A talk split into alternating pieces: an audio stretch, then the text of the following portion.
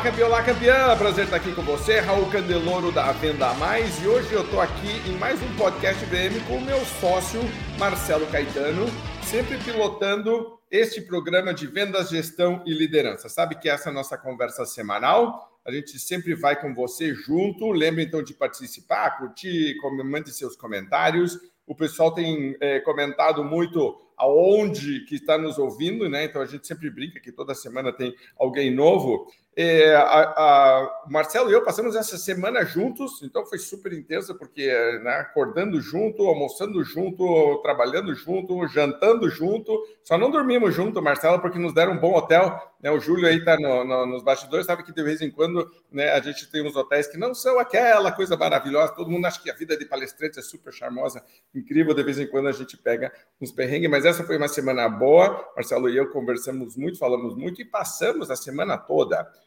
Primeiro no evento do CBTD falando de RH. Inclusive, a gente vai gravar um podcast sobre isso. Segunda, é, e depois a gente é, fez um, um, evento fechado só para ser empresários, inclusive com almoço, às vezes de mentoria com alguns empresários. Então, nossa, foi super prático, super útil. Marcelo e eu estamos super antenados. E conversando de maneira prática sobre estratégia, gestão e liderança, que é o assunto de hoje, inclusive do nosso convidado especialista nisso. Mas, Marcelo, que semana intensa, como foi bom e como a mão na massa, né, colocando né, estratégia, a parte de teoria e prática, como é gostoso isso, né? Ah, é bom demais. É, Para a gente é o maior prazer que tem, né, Raul? Porque a gente lê tanto, a gente estuda tanto, e quando a gente tem a oportunidade de sentar junto e conversar com empresários e ajudar e enfim, e a gente mesmo, os dois, trocarmos ideias de perto, isso é muito, muito rico para a gente, né? Para a gente é um prazer. Eu falo que são dias de trabalho muito perto do ideal, né? Muito perto do que a gente mais gosta, né? Amizade, trabalho, reflexões, então isso tudo é muito importante e é muito legal. E hoje nós temos um convidado que é isso tudo, né, cara? É, hoje nós temos um convidado que, na minha opinião, é um dos caras que tem, quem sabe, a maior importância na construção do pensamento é, de negócio no Brasil, sabe? Porque além dele ser um grande pensador, ele sempre conseguiu cooptar, por meio dos trabalhos dele, vários grandes pensadores para cá e sempre fez isso com uma elegância que eu digo que poucos têm, né? Porque, cara, tem uma elegância, tem uma inteligência, aquela dinâmica que pouca gente tem no mercado, e quanto mais experiente ele fica, melhor ele fica. Sempre estou ouvindo os comentários deles, por, dele por aí. Então, assim, um cara muito importante no mundo dos negócios do Brasil, e é uma honra ter ele aqui no podcast Venda Mais, né? Para a gente seguir essa semana de altíssimo nível e de muito conhecimento, né? Perfeito. Então, pode trazer nosso convidado de hoje, que é o Carlos Alberto Júlio. Ele daqui a pouco é, fala um pouquinho do, do trabalho dele, mas, Júlio, é, você virou para nós uma grande referência, porque, Marcelo, o, o Júlio tem uma coisa que é assim, ó, quando você for para Paris, você vai, sabe ali no Champs-Élysées, onde tem, e ele começa a falar, ali tem uma boulangerie, que se você for, fala com a dona Marta, certo? O é, assim, tipo assim, umas coisas assim.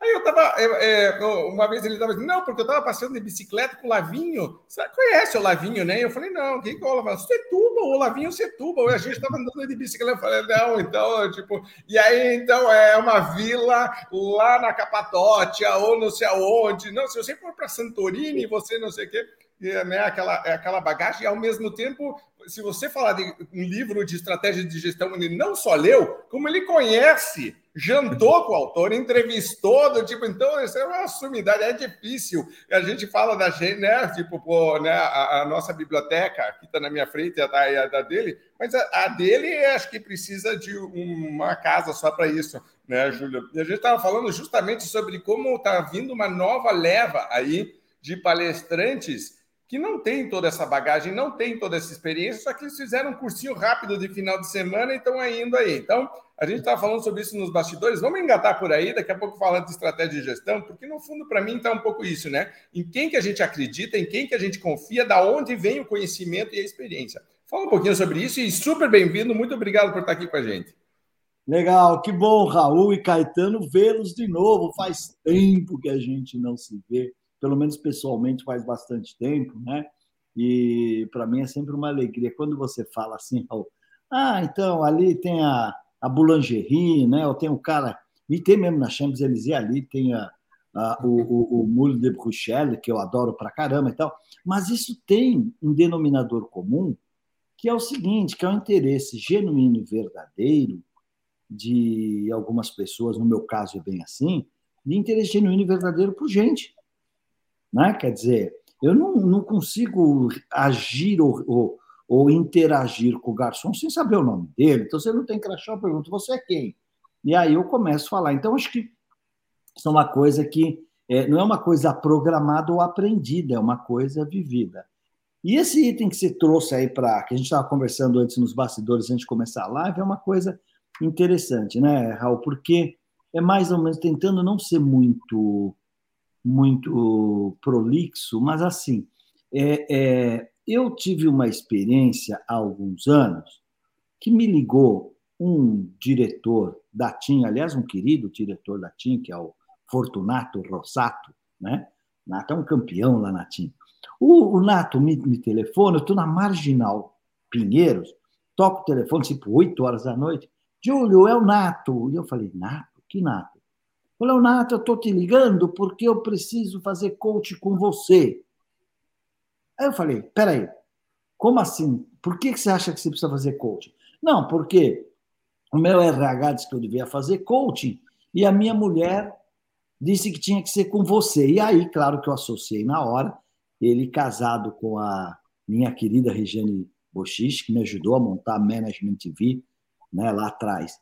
E aí ele disse o seguinte, falou, oh, Júlio, porque é o seguinte, você sabe, eu vim para cá da Itália como é, expatriado. Aí fiquei aqui, me apaixonei pela sua amiga, casei com ela, e agora eu tenho que tomar uma decisão. Ou eu volto para a Itália e continuo no programa de expatriado, ou então, se eu ficar no Brasil, eu tenho que pedir demissão do programa de expatriado e ser contratado pela TIM Brasil.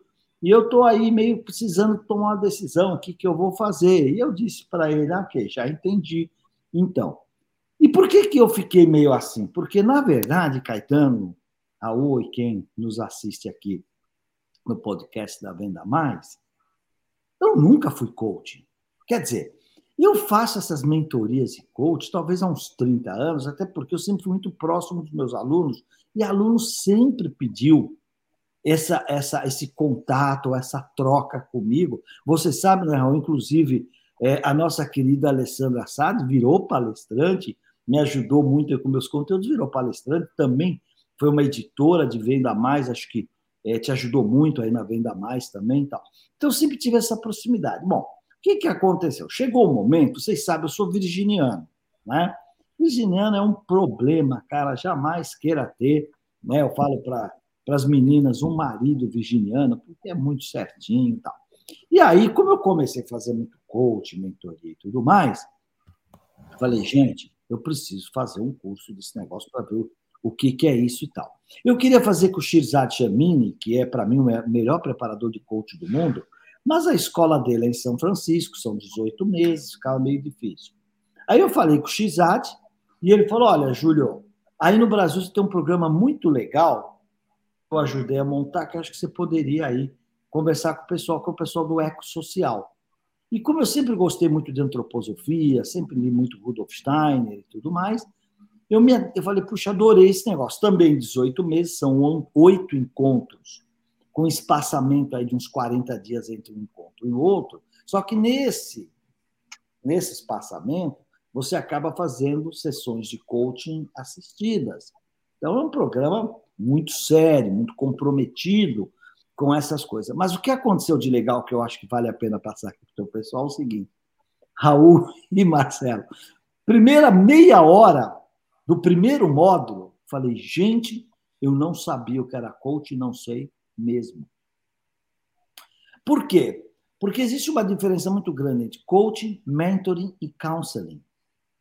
E as técnicas que você usa para cada um desses elementos é muito importante. E o que eu descobri, e fica aqui uma contribuição nesse podcast da Venda Mais, que é para isso que nós estamos aqui, da ferramentas. Gente, a coisa mais importante num processo, de qualquer um desses três processos, é a contratação. Porque se a pessoa te contrata porque coaching é a palavra, como coaching, mas ele, na verdade, quer um mentoring, você vai frustrar o processo. Porque no coaching, você trabalha na realidade do coaching.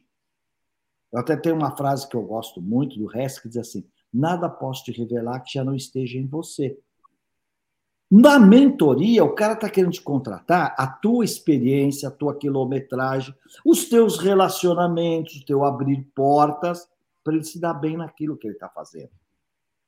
E no counseling, ele quer 100% o outro lado do coach, que é os seus aconselhamentos. Então, se o cara está esperando que você vai fazer uma mentoria da carreira dele, ou do negócio dele, e ele te contrata com o nome de coach, e cada vez que ele te perguntar, você vai dizer para ele, é, o que você espera com esse processo? O que, que você, como é que você vê isso acontecendo daqui a um ano? E ele vai falar para você, mas eu estou perguntando para você. Quero saber a tua opinião, o que, que você acha, né? Me diga o que fazer. Às vezes eles dizem isso, me diga o que fazer. Né? Fazer isso daí já é uma mentoria, um aconselhamento. Então, por que, que eu fiz esse, toda esse, essa abertura aqui? Porque eu acho que está acontecendo a mesma coisa, ou muito parecido, com o processo de palestras hoje. Por quê? Porque assim, vocês são duas pessoas extremamente experientes que eu admiro muito. Você sabe que eu acredito, e eu entrei muito na nova economia lá com, quando eu montei a, a, a Digital House, então eu fiquei muito aderente a essa coisa chamada nova economia. Né? E o que acontece é o seguinte: existem sim muitos, muitas profissões, muitas funções, que se você for tecnicamente bom, você dá conta com alta performance delas. Por exemplo, né, um desenvolvedor, um dev, né? O cara que é bom em coding, né? Às vezes ele é rápido, ele erra pouco, né? Ele conhece as linguagens, a síntese e a, e a, a, a síntese do, do, do, do software e a lógica do software. Ele pode ser muito bom com pouca quilometragem. Mas eu acredito, não sei se vocês pensam assim também, tem algumas, alguns saberes que quilometragem também é fundamental. Eu vou trazer aqui para uma área que eu adoro sem ser chato, né? Por exemplo, eu gosto, estudo e bebo vinhos há talvez 40 anos, né? Vinho é o tipo do saber que você precisa de estudo mais litragem. Porque se você estudar e não beber, você não aprende. Agora, se você beber sem estudar, você não sabe nem o que está bebendo. Você não conhece as castas, os terroirs, os produtores, as boas safras, as más safras, etc. E tal. Então você precisa juntar as duas coisas. Raul, Caetano, quem está assistindo aqui, a maioria dos temas de palestra, principalmente na área de gestão, negócios, vendas, liderança, processos, né, precisa de conhecimento mais quilometragem. E sabe quando que você percebe isso? No Q&A. Quando você faz um perguntas e resposta, aí você vê quem tem né, lenços para vender. Porque a pessoa levanta a mão lá e fala: Olha, professor, o senhor falou aí de pesquisa para conhecer o cliente, o senhor falou aí de conhecer profundamente o seu negócio, mas eu tenho uma loja de calçados aqui no centro de Juiz de Fora. Eu não tenho dinheiro, não sou a Coca-Cola para contratar essas coisas. O que você fala para ela? Você fala para ela o seguinte: olha, faz um café da manhã uma vez por mês com o teu pessoal na loja, abre, pega uma hora mais cedo antes de abrir, pega lá uma rafa térmica de café com leite, pega lá uns, uns pãezinhos gostosinhos, Minas Gerais, pão de queijo e tal, e pergunta para o teu pessoal na loja o que, que o cliente gosta, o que ele não gosta, quando ele não acha aqui, aonde ele vai buscar, né? Como é que ele costuma pagar, se ele gosta do nosso atendimento, da ambientação da loja. E você vai aprender sobre o seu mercado, sobre sua loja com seus funcionários. E uma vez por mês ou duas, se você quiser, fica do lado de fora do balcão, não para vender, mas para conversar com seus clientes. Tudo que você precisa saber sobre o seu negócio, ele vai te dizer. Então, da onde sai isso? Acha que eu li isso daí? Poderia ter lido no livro, num dos livros do Raul Candeloro, não é verdade? Não. Mas isso daí é porque eu fiquei no boteco com meu pai há 50 anos atrás eu via como meu pai fazia. Então, o que, que eu quero dizer para vocês, amarrando agora o conceito? A gente tem visto, e não que isso esteja errado, não está errado, mas a gente tem visto, tal qual tem esses cursos de coaching, que o cara entra na sexta-feira no hotel e sai no domingo com diploma de coaching e acha que é coaching, eu digo para você, não é, não É. É muito mais complexo que isso lidar com os sentimentos, com a razão e com o sonho das pessoas. Você não aprende a fazer isso em dois, três dias. Não aprende. O comandante Rolim falava assim: Olha, eu gosto de piloto velho e avião novo. Quando você inverter isso, desconfie. Por quê? Porque os concorrentes dele, tipo a VASP, que quebrou, estavam fazendo o contrário, pegando o cara novinho por um salário menor e usando os aviões, né, amarrado a turbina lá com arame. A gente viu no que deu. Muito bem. Tal qual este, esses cursos, existem hoje, vocês sabem, cursos de palestrantes que é a mesma coisa. Você faz lá sexta, sábado e domingo, e veja bem, não é só que ele te ensina a ser palestrante, ele ensina a ser palestrante, como cobrar, como fazer o teu marketing, como criar o teu site, em dois, três dias. Bem, só que a questão, Raul, Marcelo, é o seguinte, que esse pessoal vai para o mercado, e como nas empresas nós temos um fenômeno muito complicado, que eu chamo de juniorização, né? Ou seja, quem que liga para venda mais para contratar o, o, o, o Marcelo ou o Raul? Às vezes é o assistente de marketing, aquela assistente de RH super bem intencionados, querem crescer na carreira, mas eles vão começar a ligar. E aí eles descobrem que tem um palestrante cobrando 15% do preço do Raul. Mas não tem os 20 anos de estrada do Raul, o caráter empreendedor do Raul, os sei lá quantos mil livros que o Raul leu ou estudou, não é verdade? E aí o seguinte, ele leva lá para cima o seguinte: eu achei um cara que bala, que fala sobre como vender mais e lucrar mais e cobra R$ 2.500 a palestra.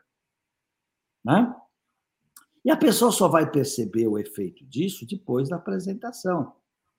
E vou dizer mais, Raul. Às vezes o palestrante novo, com uma palestra que eu chamo copy de escada, né? coloca as piadinhas no lugar certo, coloca uma musiquinha, vídeo de internet, um monte de vídeo de internet, etc. Então, e quando você tem aquela convenção de vendas que tudo que o cara quer que o cara faça uma boa avaliação, ele faz uma boa avaliação, porque ele se divertiu, ele cantou. Né? Mas a pergunta é: qual é o take home value? O que o cara está levando para casa? O que, é que ele está levando para casa? Então, a minha visão hoje, Raul, é assim: no, o mercado hoje está dividido entre os gurus e os guris. Não é? Eu não sou mais guri, nem na idade, nem na experiência, nem na quilometragem. Não sei falar o que esses guris falam, não consigo iludir ou ter narrativa de pastor de igreja evangélica, porque também não sou, e venho da academia onde a gente junta, onde conteúdo é fundamental, e claro que a gente faz isso com uma linguagem talvez mais acessível, você não está na academia. E esse é o segredo da coisa. Como é que eu entrego um conteúdo com descontração, com alegria, com algumas coisas lúdicas, né? Que permeiem a tua audiência para que ela saia dali melhor. Só que, por outro lado, Raul, eu acho que não é nada elegante eu, você, né, o Caetano, né? A gente não vai se anunciar como guru não é, não é elegante. Né? O mercado teria que te colocar mais ou menos nessa coisa dos gurus. Então, o que, que eu resolvi fazer? E que foi bom, inclusive, para a minha saúde. Eu resolvi, eu limito hoje as minhas palestras, né? tem uma limitação, até porque eu quero limitar as minhas, os meus deslocamentos, as minhas viagens, não reduzir preço, ainda que eu tenha mantido mais ou menos os padrões do pré-pandemia, mantive aqueles padrões, mas não reduzi é, preços, né? E a ideia é o seguinte: estou criando conteúdos, é, vamos dizer assim, é, que eu consiga demonstrar que são conteúdos que, se você não tiver, entre aspas, né, uma posição meio que de guru, quer dizer, refletir sobre os acontecimentos, sobre a vida, sobre os negócios, também não vai conseguir chegar. O que para mim não é difícil, porque eu continuo na academia, eu sempre mantive aí uns quatro, cinco conselhos, quer dizer, estou em cinco conselhos, inclusive de empresas listadas. Então, eu continuo atuando no mercado.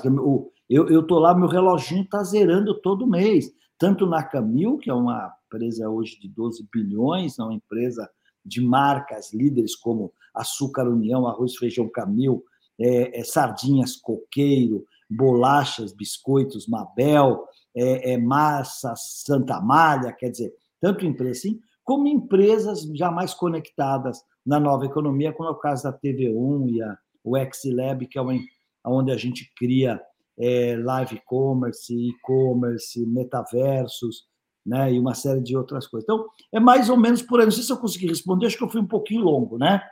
Oh, não, mas é sempre muito bom te ouvir, e principalmente porque você estava falando, ah, os termos da, da essa moçada. Para começar, eu queria te dar parabéns, porque a tua pronúncia do inglês é perfeita, porque eu tenho visto pessoas falando growth com F no final, que me dá um arrepio no cabelo. Eu digo, meu Deus, o cara quer calar, falar de growth e pelo menos aprenda, certo? Né? Tipo, senão não, não se meta, né? E além do que, depois vai falar coisas que a gente já falava, né? 10 anos, só que né, a gente fala de outras coisas.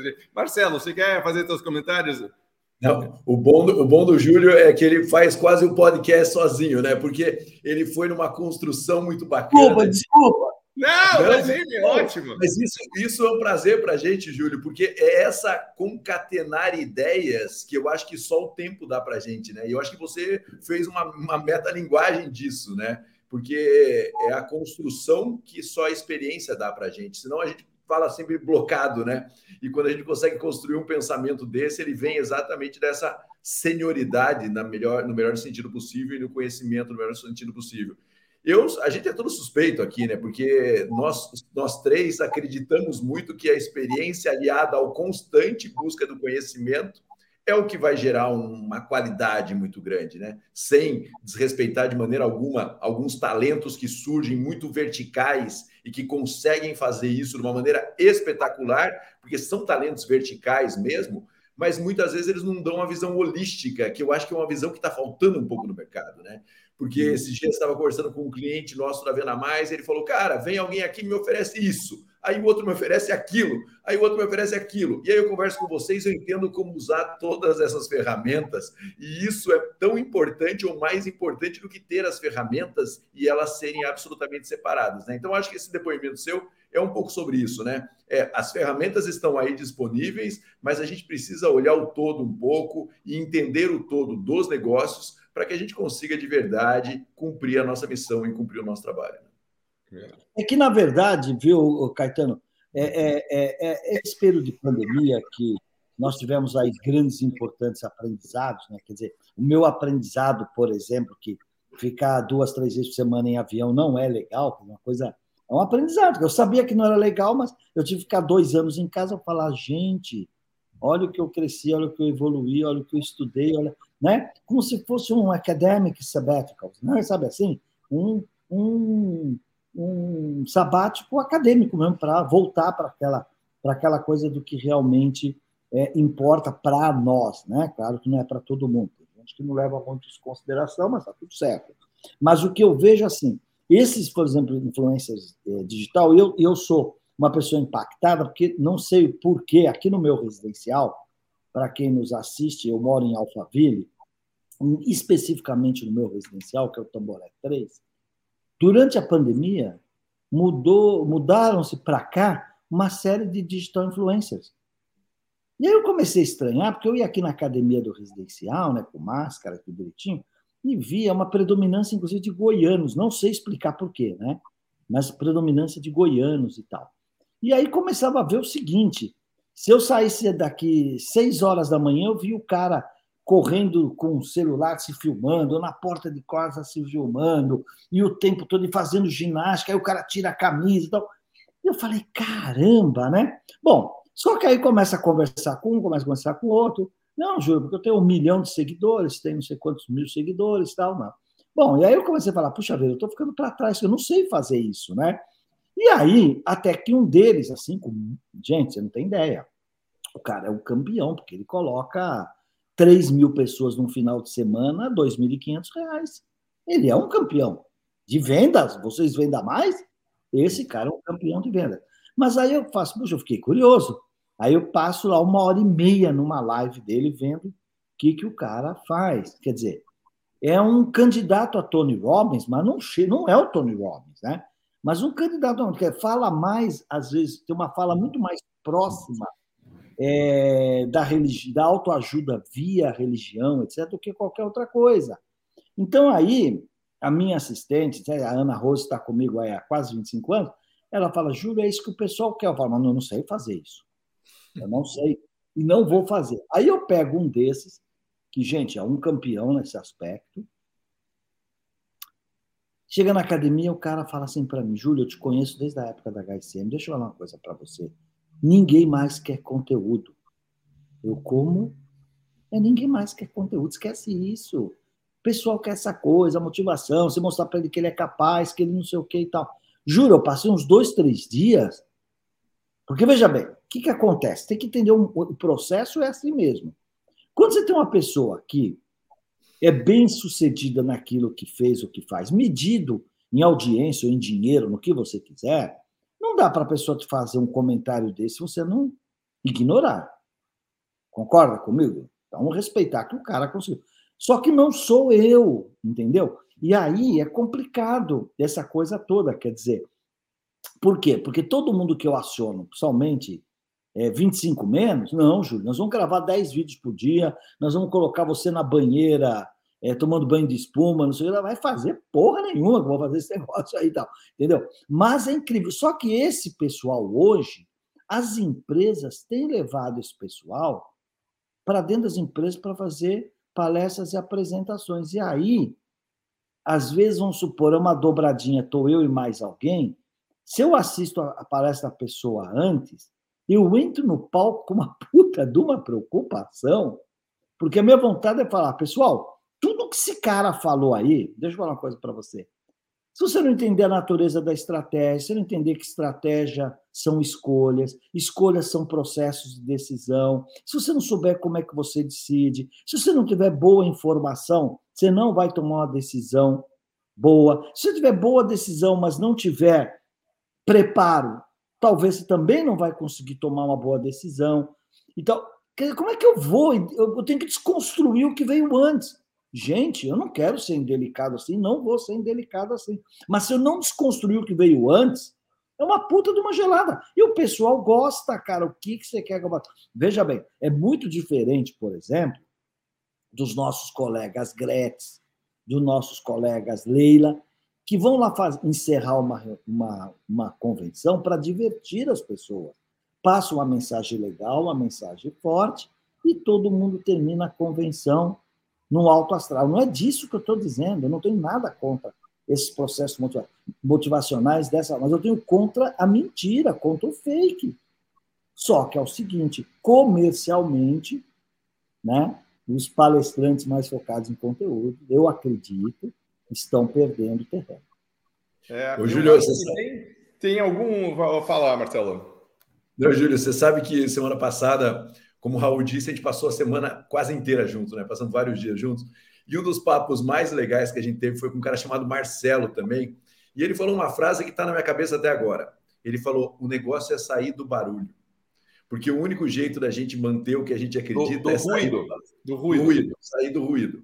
Eu achei aquela frase espetacular, sabe, Júlio? Porque é isso mesmo. Né? Imagina que você está aí em Alphaville no meio do meio do ruído. Né?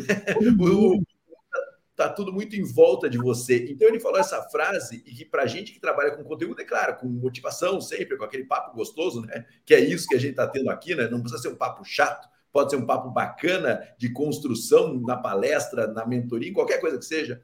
É, mas quando você vê isso em volta e você fala assim, pô, será que eu vou estudar mais um livro ou será que eu vou estudar o que esse cara está fazendo para conseguir contar é. seguidores, é. né? A, ida é sempre assim: vamos para o livro, vamos aprender mais, porque a gente tem uma missão. Eu acho que o grande negócio dessa missão é você calar o ruído, né? É você tentar se isolar desse ruído para você manter a sua missão. É, mas, é... o, o, o, Marcelo, mas também precisa tomar um pouquinho de cuidado o ovo ou a galinha, né? Porque ó, eu tive uma experiência assim há um ano, coisa parecida. A Ana contratou, né? A, a minha assistente contratou uma pessoa para ajudar a gente com as coisas da mídia, de mídias sociais, mas postar, postar com mais elegância, etc. E tal e tal.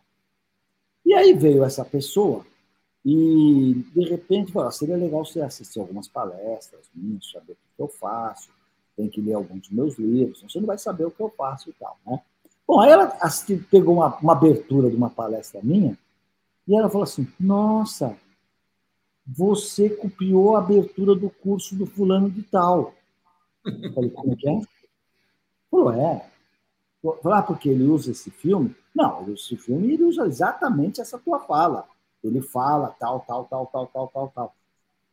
Eu falei, cara, esse cara me pediu se eu podia fazer uma abertura do curso dele como cortesia, como, sabe, pro bono, que ele estava inaugurando esses cursos, depois eles transformam em mentoria, não sei o quê. E eu fui lá e fiz. O que, que o cara fez? A partir daí, ele passou a usar aquela minha aula que eu dei de cortesia para ele, com o máximo carinho, boa vontade, fui até lá, fiz e tal. Ele usou aquilo e agora ele faz a abertura das mentorias dele exatamente usando a cena do filme que eu uso e exatamente a minha fala. Acho que ele, ele gravou, ele gravou. O que ela falou, não, ele fala assim, ele, ele interrompe a cena, ele faz essa pergunta para o público, depois ele fala isso. Ela sabia de cor. Então eu falo, e aí? Mas quem está cobrando? Mas conteúdo é importante ou não é? Se não é importante, por que copiar o meu conteúdo? Que eu, diga-se passagem, por estar também na academia há muito tempo, conteúdo, saber só serve para uma coisa, para ser compartilhado. Nenhum problema. Só que o que a gente faz na academia é respeitar a fonte. Né? Você respeita a fonte e compartilha. Qual é o problema? Não vejo problema algum em você fazer isso. Né? Tá certo? Olha, como o Raul Candeloro costuma dizer nas palestras dele, se você não fizer isso, vai acontecer aquilo. Tá tudo certo. O que eu não posso é falar com, e, e, dar a impressão que a autoria é minha, porque isso é muito feio, gente.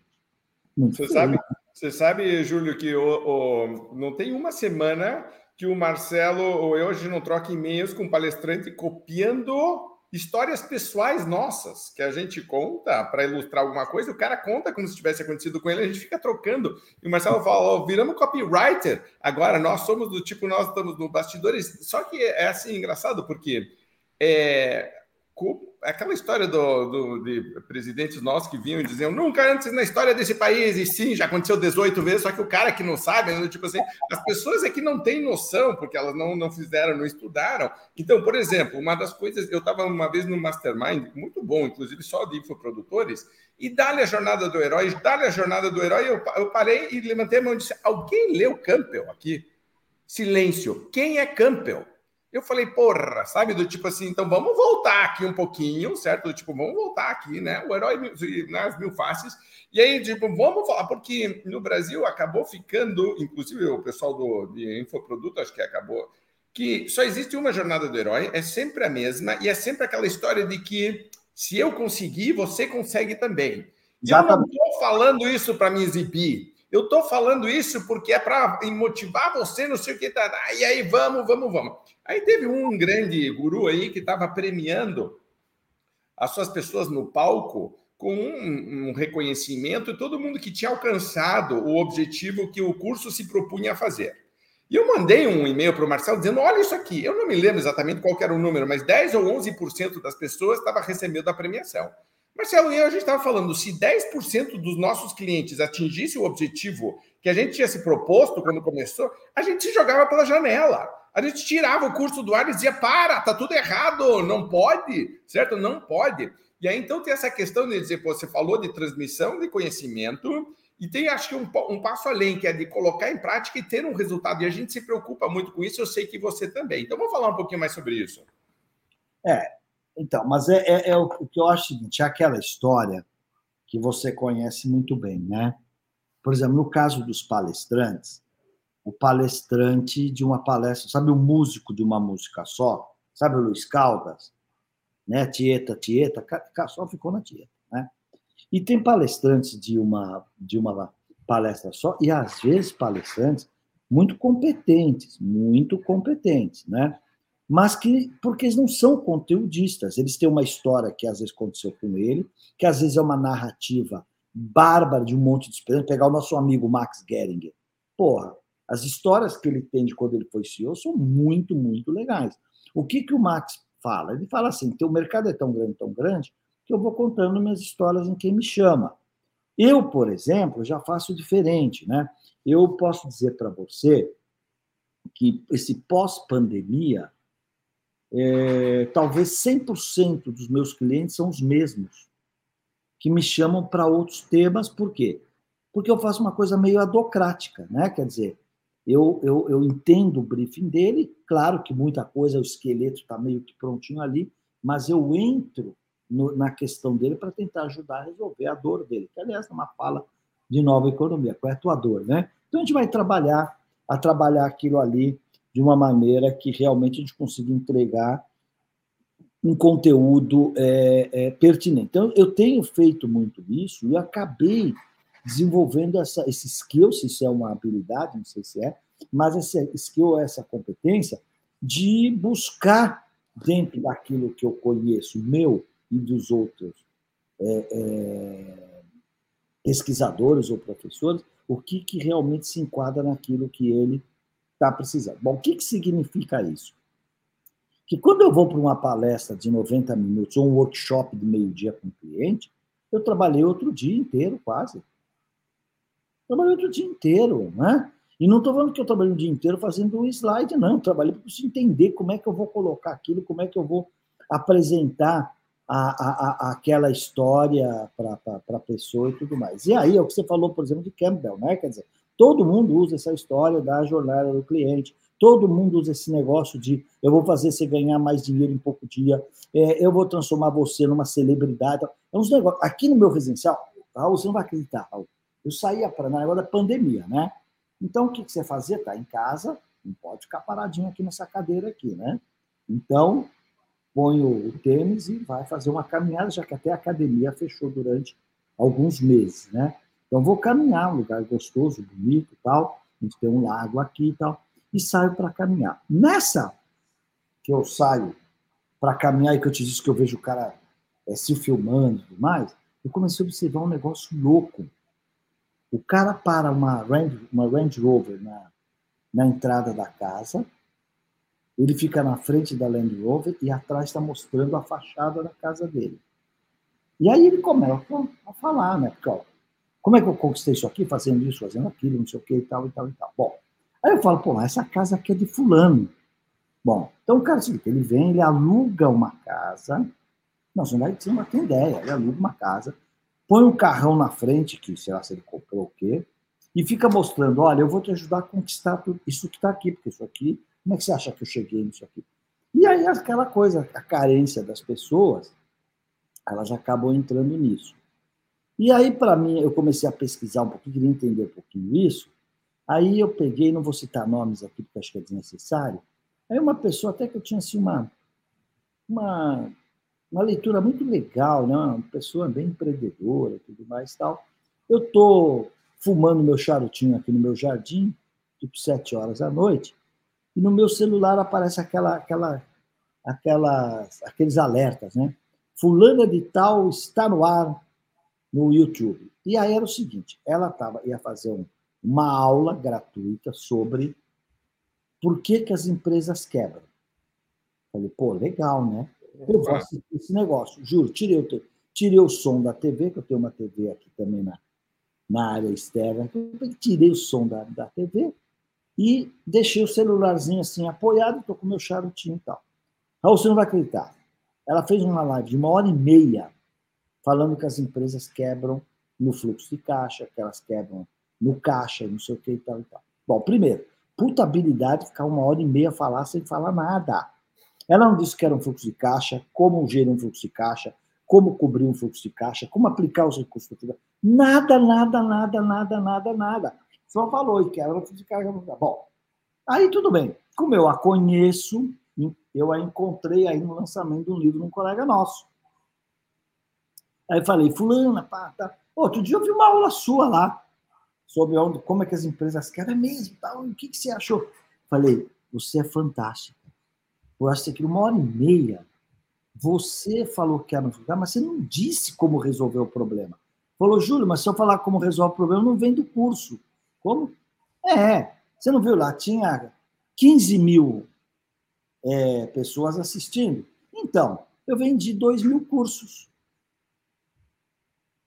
2 mil cursos online de 2 mil reais. Quer dizer, tá tudo certo, gente. Você fez a conta aí? 4, 4 milhões. Não. Então é o seguinte: Quem que é o esperto aqui? Eu, o Marcelo e o Raul? Ou ela? Aí, te conto outra. Estou na casa do nosso queridíssimo. Mas, mas, Paulo, antes de você ir para a segunda, porque isso é uma coisa que a gente tem falado muito. Nós estamos há 30 anos no mercado. Essas pessoas estão um ou dois. Então, essa pessoa faz uma venda, talvez faça uma segunda. Na terceira pessoa, eu acho que já. Né, porque ni, ninguém consegue ser enganado tantas vezes. Então, que eu acho que tem ondas assim, e algumas dessas pessoas, até porque muita gente está num processo muito básico empreendedor, de que a pessoa não tem nenhuma missão, no caso dela, de fluxo de caixa.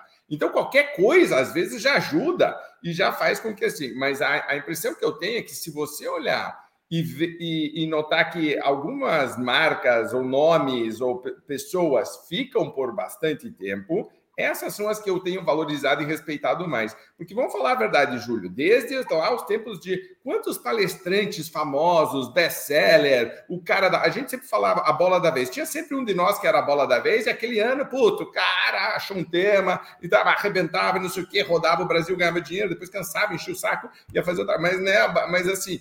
É, e a gente não, nós estamos aqui consistentemente, né? Tipo, então é, assim, aquela história, quem que é o artilheiro do campeonato? Porra, o cara foi assim. A questão é para mim se ele está no, no, no ranking do tênis. O cara consegue ser top 10 consistentemente ou o cara é cara que surgiu uma vez lá, depois se arrebentou nunca mais ninguém ouviu falar? Aquela banda que fez um sucesso, uma música, puta, rodou o Brasil inteiro, depois sumiu. Quer dizer, tipo, tem um pouco disso aí também voltando aí, desculpe te interromper, mas é que eu acho que a, a consistência, por exemplo, tua, é uma coisa que sempre para mim é para mim é uma referência e que eu valorizo cada vez mais. Não, não, você não tem, eu não tenho dúvidas, mas é o seguinte, né? O que esse pessoal faz é o seguinte: se ele faz 10 turmas de 4 milhões, são 40 milhões, querido. Só que do outro lado desse escopo tem coisa assim. Eu conheço, não estou dizendo que eu ouvi, hein? Conheço. O cara que vende o carro para fazer a imersão da pessoa. Às vezes eles falam, venda, se você precisar, precisando de dinheiro, venda o peça emprestado. O cara então, fala isso, eu digo, meu Deus. não é incrível? Não, não, é, é, eu acho assim absolutamente incrível, quer dizer. Então, aí eu fico pensando assim, porque aí vem assim, aí vem uma pessoa que eu considero bacana, não sei o quê, e fala, Júlio, você tem que fazer a fórmula do Érico Rocha. Aí eu vou estudar qual é a forma do Érico, que é esse, abre a boca do funil. Tal. Vou dizer uma coisa, talvez, Raul, eu esteja sendo naif demais, porque dá para fazer tudo isso e entregar o conteúdo mesmo. O Jeff Walker, que criou a fórmula, não é do Érico, a, a fórmula é do Jeff Walker. O Érico representa ele aqui no Brasil. Mas ele era é entrega de conteúdo. A ideia era justamente entrega de conteúdo. Depois é que se penalizou. Só que não é o que está acontecendo, né? Quer dizer, entrega qualquer coisa. Olha, vou te contar uma história. Estava na casa do nosso queridíssimo amigo é, Eugênio Mussac, que, aliás, agora mora na sua Curitiba, né? O Eugênio ele voltou, mora... né? Ele, ele sempre foi de Curitiba, depois que ele saiu, agora ele voltou. Ele voltou, a Luciana também é de, de Paraná, então eles moram é, em Curitiba e tudo mais tal. Eu estou lá na casa deles, tem um casal convidados dele também, tem uma menina muito jovem, sabe, há 20 e poucos anos e tal. E aí, aí que você faz, não, eu, eu faço do curso de, de comunicação e não sei o que e tal. E você sabe que eu acompanho o Reinaldo Polito há muitos anos, é um campeão, gosto muito dele, e tal, não sei o que, tal, tal, tal, tal. E aí ela falou que ela então fazia na internet, que não sei o que, não sei o que. Aí eu comecei a ver assim, falei, puxa, eu não sei tão consistente tal. Falei, puxa, mas aí você promete isso, faz aquilo, mas. Falou, Júlio, ela falou, viu, Júlio, é o seguinte: o importante é vender. Eu faço 600 mil reais por curso. Tipo assim, você é um estúpido, cara. Eu faço 600 mil reais por curso, está falando o quê? Aí eu peguei, passo para trás, estou na casa de um amigo, não vou constranger os convidados dele, não é verdade? Mas é isso. Então, esse é o pensamento geral desses influencers, gente. Que veja bem, eu acho que se você realmente entrega um conteúdo, um curso legal, está tudo certinho. Eu também tenho lá na Hotmart o meu curso de gestão do tempo e tal, tudo mais. Só que é assim, né? É 10 de 49, faz um curso lá de duas horas e eu entrego. É o meu livro inteirinho que está ali tudo mais tal. Então, mais ou menos por aí. E aí, para concluir esse tema, se vocês quiserem, o que, que eu fiz? Eu comecei a subir a barra para mim mesmo. Né? Então, por exemplo, essa semana eu estou lançando um curso de formação de conselheiros de administração junto com a Startse. Né? E por que isso? Porque no mercado a gente tem ouvido o pessoal falar que os cursos de conselheiro de administração envelheceram um pouquinho. Né? Então, o que, que nós é, nos propusemos na Starts, que como a Starts também é uma escola muito focada em que a gente poderia chamar de nova economia, ou na tech economy, ou coisa desse tipo, no sentido de que os masters deles, os, os executives dele, tem muito essa pegada de partnership, é, é, AI, é, ferramentas de tecnologia, né, growth, etc, etc, etc. Então, o que, que eu fiz? A gente criou o que a gente chama, o que eu estou chamando, de um curso ambidestro. Ambidestro é o seguinte, não é nova nem velha economia, são as duas. Porque o conselheiro hoje, que vai sentar ali, claro que ele vai ter que saber ler as demonstrações financeiras para aprovar ou reprovar, ou, ou dar suporte para a diretoria no caso de uma emergência, se vai capital, se vai aplicar os recursos, se vai distribuir é, dividendos, se vai fazer é, é, juros sobre capital próprio. Quer dizer, você tem que saber opinar nessas questões financeiras. Mas a maioria de uma reunião de conselho, eu diria que talvez quatro quintos ou três, ou, ou três quintos dela, a gente tem que focar exatamente como é que nós vamos crescer, gerar valor para a companhia, dividendos para os acionistas, melhor atendimento para os clientes, engajamento, etc. Para isso, esses conselheiros vão também ter uma formação é, nesses predicativos da nova economia, de, um, de, um, de uma gestão mais empática, colaborativa, testar mais do que planejar, testar, testar, testar, coproduzir com o cliente. E os conselheiros 40 a mais não estão muito nessa vibe ainda. Né? Bom, lançamos a semana passada só na basezinha da Startse, né? para fazer o primeiro teste. Vamos começar agora. São três módulos em três meses. São dois módulos em três meses. Dois dias inteiros, três meses. Né? É, tinham 400, né? 400 inscrições, quer dizer, a turma de 40, está 360 fora. Mas eu acho que isso também sinaliza é, é, que realmente tem esse interesse. Uma coisa interessante, para vocês saberem, talvez metade desse público, a gente vai fazer uma seleção desse tipo, metade desse público são herdeiros. O que é muito legal, por quê? É o cara que é herdeiro, ele não vai estar na, na, na, gestão do negócio, mas como acionista, ele quer participar do conselho com formação, né? com conhecimento. E é muito legal. Então, o que eu estou procurando fazer agora é exatamente isso, né? Quer dizer, subindo um pouquinho a barra, e como eu. Porque assim, tem coisa que às vezes você, se distrai, né? O, o, Raul, eu tenho 36 anos como conselheiro profissional independente, eu não me dei conta disso. São 36 anos. Meu primeiro conselho foi em 1986, na Metisa, lá em Santa Catarina, que já era capital aberto. Sim, isso que eu ia dizer. Essa, né, eu, eu me lembro que eu acompanhava ela, acho que era Mente 4, se não me engano. É. O então, Júlio... Não existia um novo mercado, não existia nada disso. Ô, Júlio, você sabe que você está trabalhando duas. Eu sou conselheiro e, e eu estou exatamente buscando uma reciclagem e exatamente nessa dúvida nesse momento, que é assim, pô, os cursos. Eu, ve, eu pego muito conselheiro que entra nas empresas com formação e fala, pô, esse cara não está no jogo, né? Ele, ele não está no jogo e, e, não, e o conselho não pode ser tão distante assim da execução. E você sabe que você tocou no outro assunto que eu sempre falo. A gente trabalha com empresas muitos anos na Venda Mais, e, e aí eu acabo me envolvendo muito em questões familiares e de sucessão. E eu falo muito para os fundadores, né? É o seguinte: seu filho é um ótimo conselheiro. É, e seu filho não vai ser um ótimo executor, porque quase que o fundador ele é um cara agressivo, ele é um cara que fez hands-on total ali na execução e quando ele sai, ele abre um buraco de execução dentro da companhia que o filho dele não foi preparado pela vida ou por qualquer outra coisa para ter essa postura de execução que o pai quer que o filho tenha. Mas o filho foi muito preparado a entender os desafios, a ser um belíssimo conselheiro, ele tem uma visão ampla, ele consegue ver isso muito bem. Mas ele não vai ter a força de execução do pai. Ele não vai. O pai trabalhava 12, 13 horas por dia, 14, é respeitado pela empresa inteira, porque ele cumpria esse papel, não só intelectual, mas de motor na estrutura. O pai muitas vezes quer que o filho cumpra esse papel, e o filho não vai cumprir esse papel. Mas ele está é, muito. É que, tá é que, na verdade, acho que tem dois pontos aí muito importantes. O primeiro é o seguinte: tem, o pai tem que entender o seguinte: o que, que você quer? Que o filho tenha sucesso com o seu negócio ou que teu filho seja feliz. Porque assim, ou a família trabalha para o negócio ou o negócio trabalha para a família. Se o negócio for trabalhar para a família, isso tem um limite.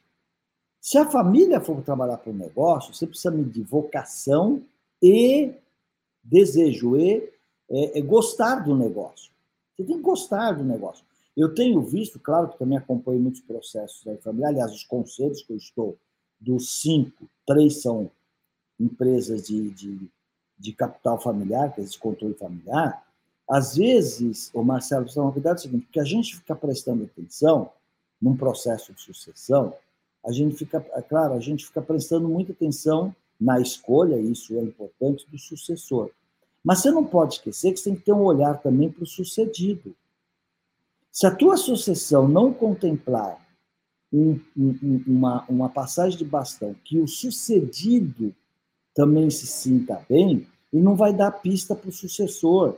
E aí é o seguinte, exatamente o que você falou. O fundador trabalhou, se empenhou, contratou. Tem cara que está lá desde quando ele começou o negócio. É claro que ele vai comparar o pai com o filho, como a gente comparou o Edinho com o Pelé o Dudu com o Roberto Carlos. É duro carregar esse negócio. Então, se você não cuidar do sucedido, é muito difícil você fazer essa sucessão. E aí o conselho tem um papel importantíssimo. Só para resumir essa questão, se ela não for bem o tema que a gente muda, mas é assim. Quando eu fui montar esse curso, claro, né? Eu quis entender direito, primeiro, é, é, é qual é o meu público. Óbvio, né? A gente ensina isso na Venda Mais, a gente tem que praticar também, né? Qual é o meu público? E tem uma facilidade que eu tenho empresa de pesquisa, né? Eu sou sócio lá do Renato Meirelles, lá no, no Locomotivo, então essa, essa coisa mais o academicismo, isso me leva sempre a, a quer dizer, data de new oil, né? Quer dizer, mas para mim sempre foi, né? Conhecimento sempre foi para mim a parte mais importante do processo de decisão. E aí nós vamos ver, olha que interessante, eh, Marcelo, existem três tipos muito claros de conselheiros. Três tipos muito claros.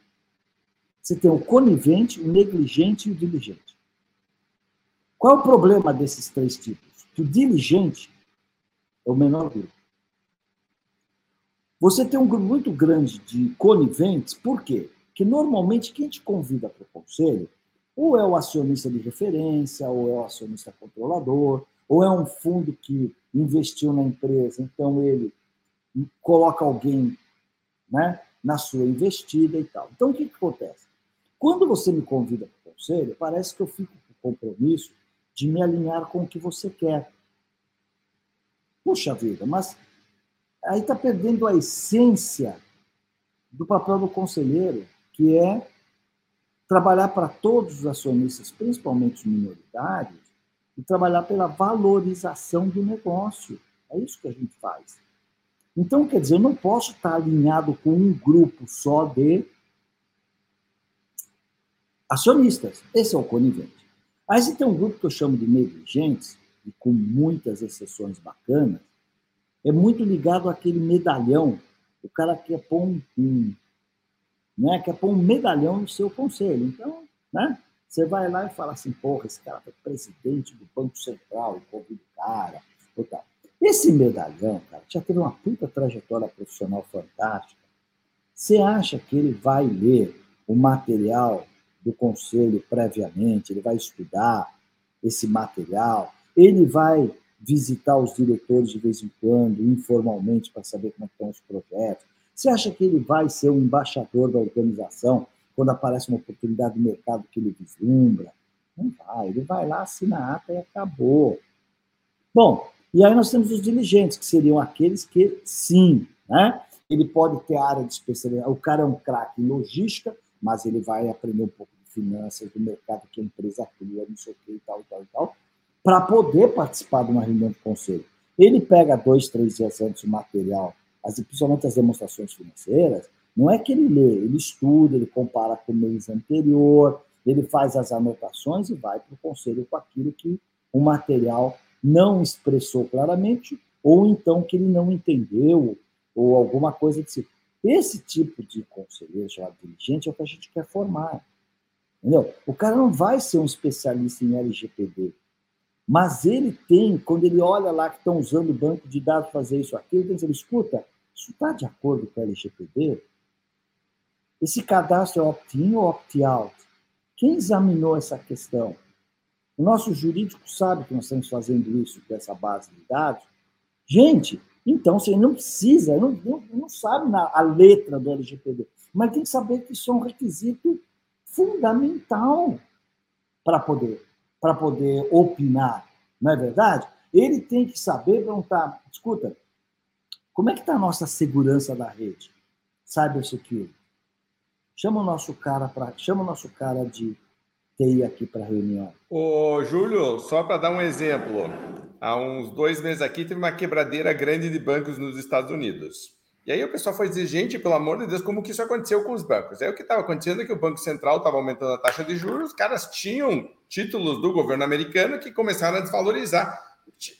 Eu falei, não é possível não é possível que num banco não teve um conselheiro que levantou a mão e disse: gente, nós estamos com a carteira carregada 100% de título do velho. E o Banco Central falando para todo mundo, porque é muito transparente. Tipo, atenção, né? Não é, é que o gato vai subir no telhado. Já subiu uma onça, um leão gigante. Tipo assim, meus, né? Como dizia meu filho quando era pequeno, se prepare-se. Do tipo, tá. Não, os caras não, não fazem, a gente tem que fazer marcação no mercado, aí o cara quebra. Aí você diz, não é possível. Então, tipo, você vê que o conselho todo, entre negligente e conivente, e o que acontece com a empresa, né? Porque muitas vezes. Não, mas, ô, Raul, ô, Raul, mas como é que explica 40 bi de rombo na americana com um executivos de 5 a 10 milhões por ano com um conselho com um monte de figuraças, inclusive o Beto Sicupira na presidência do conselho,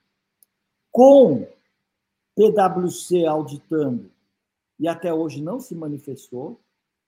Gente, você não some com os 20 bi, são 40 agora que também, mas os 20 bi no, no, que deveria passar por, deveria tramitar pela operação, foi jogado numa conta de ativo, você não consegue fazer isso sem materialidade.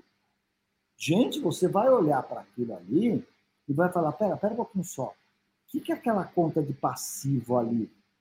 Débito para os bancos? Tá, mas os juros disso aí não tinha que entrar lá antes do, do, do EBITDA? Perdão, depois do EBITDA e antes do lucro líquido? Por que, que não está ali? Porque, gente, veja bem, Raul, se você joga os juros dessa operação no operacional, daria prejuízo. Dando prejuízo, não tem bônus para ninguém, nem distribui lucro. Mas, ao mesmo tempo, alerta quem está comprando ações, para Americanas não está indo bem. Então, peraí, não é possível que ninguém viu aquilo. Olha só, você pegar o caso lá atrás da, da Sadia, não sei se você se lembra, dos derivativos, né? Aí foi tal, condenaram lá, se for, mas não aconteceu nada com os conselheiros. Mas, gente, conselheiro, ele via todo mês aquela demonstração financeira, ele não via que estava dando mais lucro não operacional do que operacional. O que é esse não operacional? Ah, são os derivativos. Tá bom, você se protegeu o mês, fez um hedge tal, mas todo mês, porque assim, Raul, conselheiro representa os, os, os, acionistas, né? Gente, quem compra, porque assim, quando estava dando lucros derivativos, tudo, pô, o lucro, o lucro, o lucro. Só que assim, na minha cabeça, quem compra ações da Sadia é que ele está ele tá apostando que mortadela dá dinheiro. É, sal... no mercado alimentar, né? Eu quero, eu quero frango, né? Eu quero frango. Se ele quisesse apostar em derivativos, ele comprava Itaú, comprava Bradesco, não comprava BRF. Então, precisa tomar um cuidado. Veja bem, estou falando de figurões. Gente, Petrobras comprou Passadina por 700 milhões de dólares, valia 70. Ninguém pediu o valuation daquilo. Aliás, mais do que um por empresa internacional. Ninguém ah, deve ter pedido. E você vê a importância que tem aí, acho que seria uma, uma conversa. Vamos já deixar marcado, Júlio, que nós vamos fazer um outro podcast só para falar de governança e de conselheiros. Porque agora a gente tem um presidente que indica para o Supremo, que teoricamente também né, são né, a figura de conselheiros no Brasil, deveria ser essa, então estão colocando coniventes também aí no Supremo. Então a gente já sabe o que vai acontecer, né? Então já está por aí.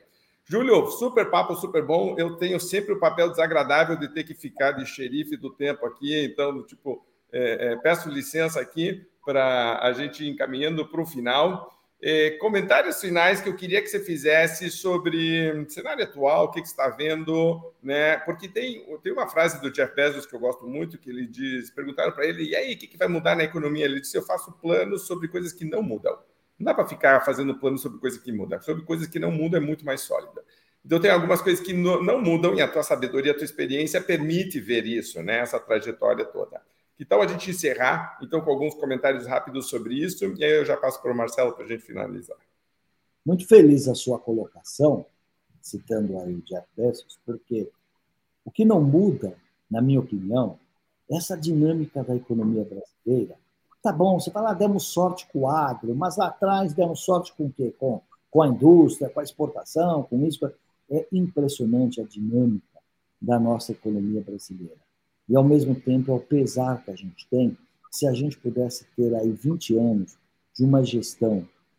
Gestão que eu falo assim, o governo cuidar do que é governo, deixar a gente cuidar do que não é governo.